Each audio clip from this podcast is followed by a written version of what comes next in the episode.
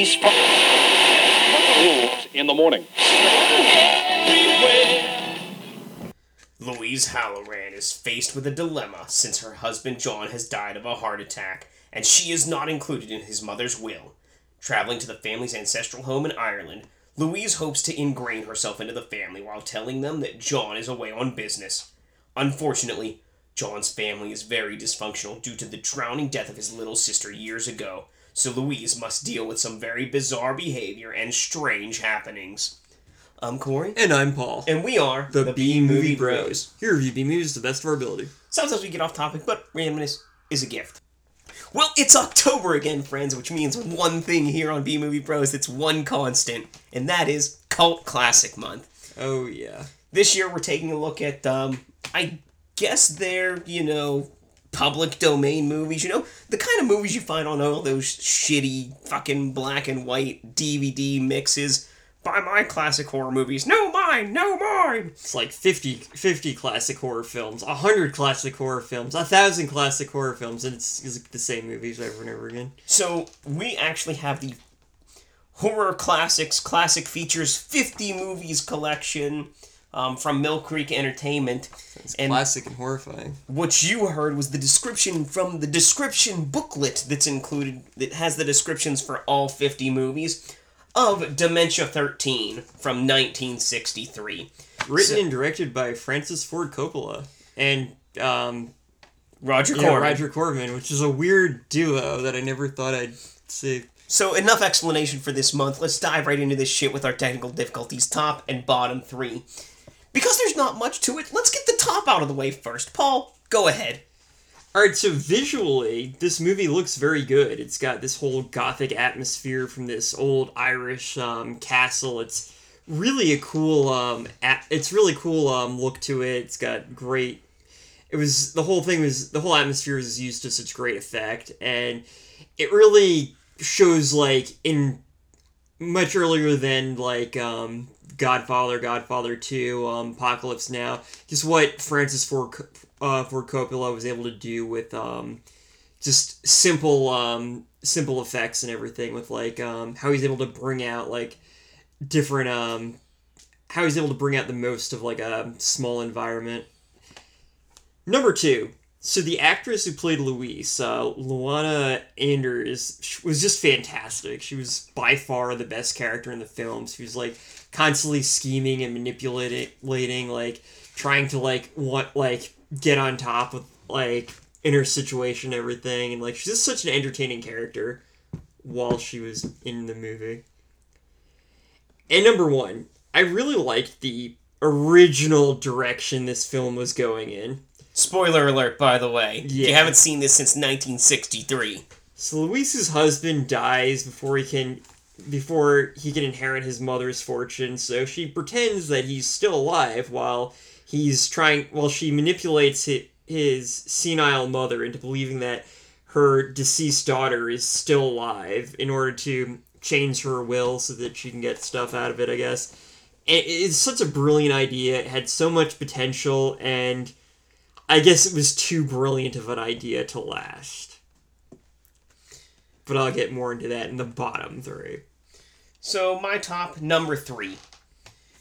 Paul says that the atmosphere in the visuals is good, which it is, but I think that the use of music throughout the film is is fantastic. It just it create it helps to create that atmosphere and solidifies the tone for the movie. Um, of, of course, you have to make them work in tandem, but uh, I choose the music over the the visuals. Yeah, everything was really in sync. It, everything worked really well together. It was um, a nice foreshadowing of what Coppola was capable of. Number two. So there's a groundskeeper guy named Simon who just like roams the property with a shotgun hunting this fox. And um he gets beheaded. And the, the, the beheading is just it, it it's early special effects and for the time it looks good, but nowadays it just kind of looks hysterical. It's like a fucking cantaloupe rolling down a hill with a wig on it. Like I, I just I loved it. Yeah, none of the deaths in this movie were, by today's standards, really all that good or convincing. But apparently, like the movie was super controversial for being too graphic, which is always funny thinking about.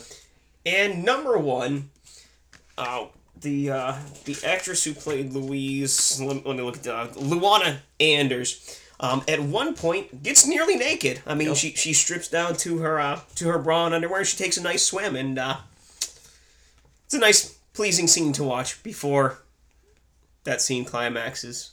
She was in every way the best character Yeah. in this film. Yeah, nearly naked New Louise, the, the the best part of this movie. So uh, on to the bottom, Paul. All right, so yeah, the bottom. Well, first of all, this movie is just so. After a certain point, this movie is really badly paced. It's, it feels so boring and so like long that it takes like what like just over an hour, and it feels like three hours at times. Yeah, it's an hour fifteen minutes. yeah, it was. uh Once the initial plot runs out, which brings me to number two the whole movie completely changes direction before the halfway mark. They kill off the only good character and ruin everything. All the brilliant, like, story development and everything going on it just goes out the window because fuck that. Like, why don't we have a stupid story about, like, just some douchebag, like, murdering people for some weird reason? It's like, ah. Anyways, number one like I said, they killed off the main character, Louise, before even the halfway mark of this film. And it was just so sad. It just it broke my heart. It the movie is very obviously trying to pull a psycho where the woman who appeared to be the protagonist is killed off by the actual protagonist slash antagonist except where Psycho managed to like develop Norman Bates as a character outside of the um I can't remember the name of the woman in Psycho. Like they hint at like he's got this weird relationship with his mom. He's like this creepy guy at a hotel. He had no relationship with her prior to that, so it, it really worked. But this movie, all the characters that that live past Louise dying. Oh, that, hurts to say.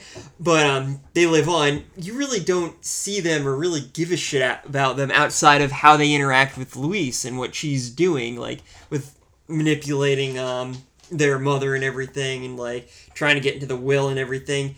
I didn't give a shit about them outside of that, and that suddenly that portion of their character is gone, and like suddenly I'm supposed to care about them. Like, no, it just it, it doesn't work. It was a poor attempt at like copying. I think George, I think Roger Corman even said like this is meant to be a really low budget version of Psycho, and well, he was right about that. It's a really shitty fucking version of it too. Like, ah, why would anyone do that? Like, I I, I need I need to take a breath.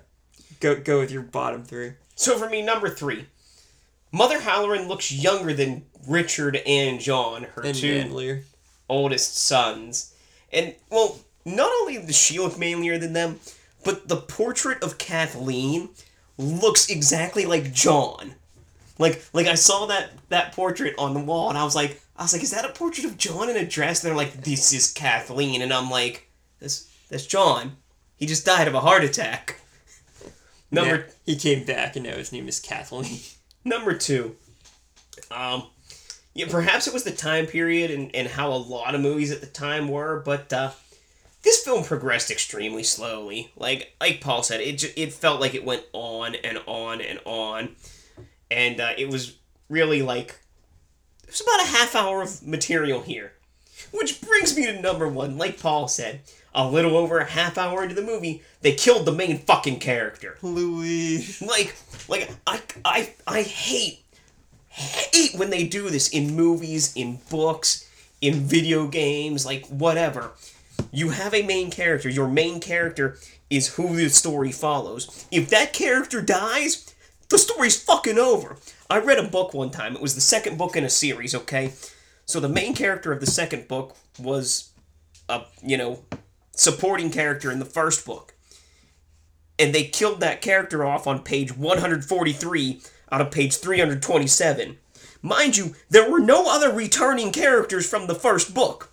Like, if, if the main person of your story is dead, your story is done. This movie should have ended with Louise's murder. It would have been a better fucking ending than the actual ending we got.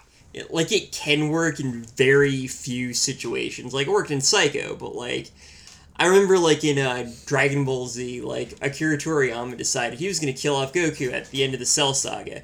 But then he's like, "Oh, I'm gonna make Gohan the main character," and realized what a bad idea that was, and brought Goku back because you know Dragon Ball and all that. Because Saiyan Man. Exactly. Saiyan Man. He's like, "Oh God, what have I done? Like, I, I got to bring the main character back." Cause I mean, it was at least it was already built into the plot on how they could bring him back. yeah, we knew he'd come back eventually.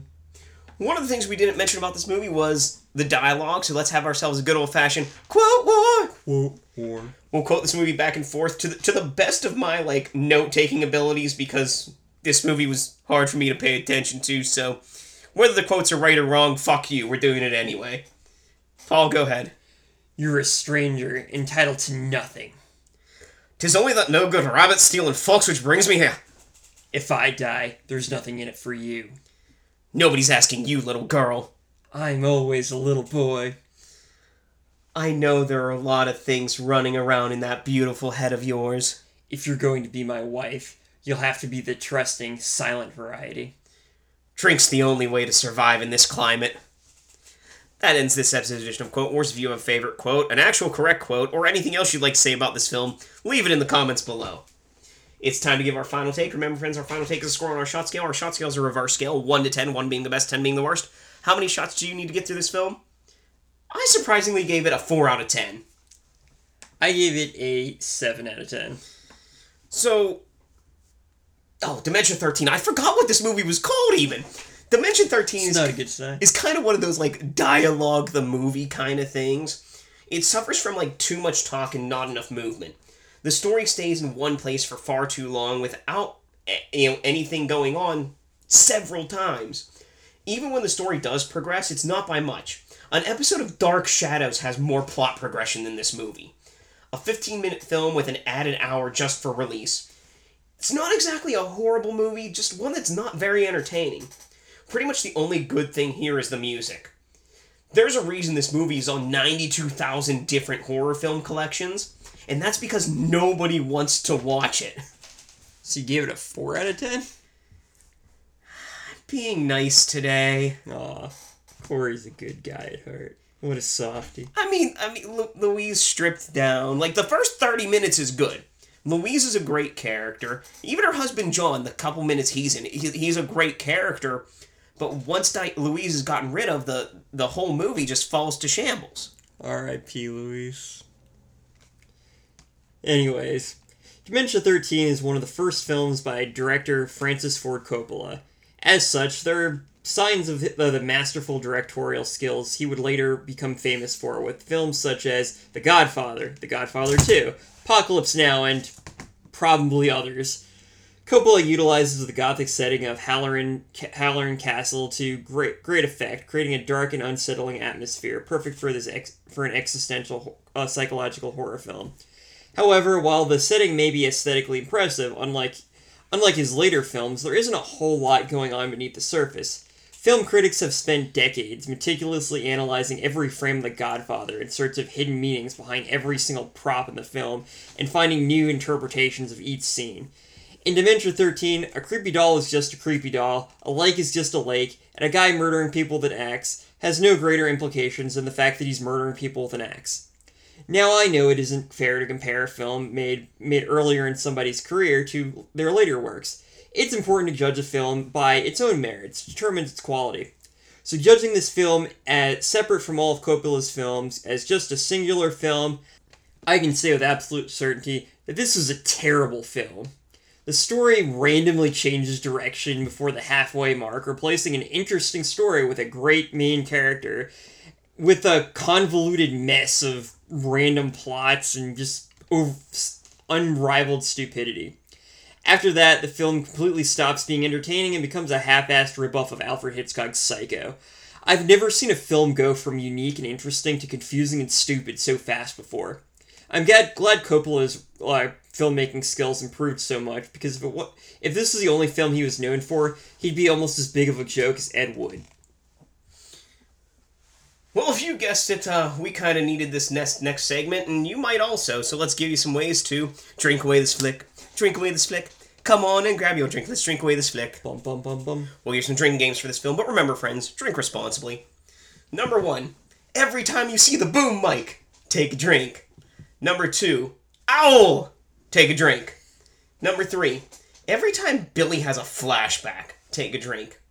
Number four, whenever Louise slips strips down to her underwear, finish your drink, because you're gonna need it for the rest of the movie. And number five, of course, because it's Cult Classic Month, anytime you make a connection between two cult classics we've reviewed, take a drink. Every time Lady Halloran thinks her daughter has come back to back from the dead, take a drink. Every time someone has an inner monologue, take a drink. Every time you see a creepy doll, take a drink. And every time Richard is in the workshop, take a drink. And those are your ways to drink away this flick. If you have any other thoughts on this movie or anything else B-movie related, you leave us a comment on the iTunes or SoundCloud. You can also email us bmoviebros@gmail.com, like us on Facebook at facebook.com slash bmoviebros, follow us on Twitter at bmoviebros, my personal Twitter at bmoviepaull. You can check out all other content, including reviews, interviews, and chats on our website bmoviebros.com, where we have new shows each week. If you want to help support the show, consider donating to our PayPal or Patreon accounts. Links provided below. Well, we've come to the end of week one for Cult Classics Month, Public Domain Edition, or whatever the fuck this is. So, Dementia 13 is in the lead. Somehow. God, I hope it doesn't stay that way. I, I kind of feel like like I definitely was too nice on my on my final take, but I kind of feel like nothing should be in the first place and Dimension 13 in the second place, but uh maybe it'll maybe it'll be knocked out next week by the 1925 classic The Phantom of the Opera. Maybe we'll get Dementia and forget about this movie. So Had to make the joke. so until next time, friends, be brave, be alive, and be back for more.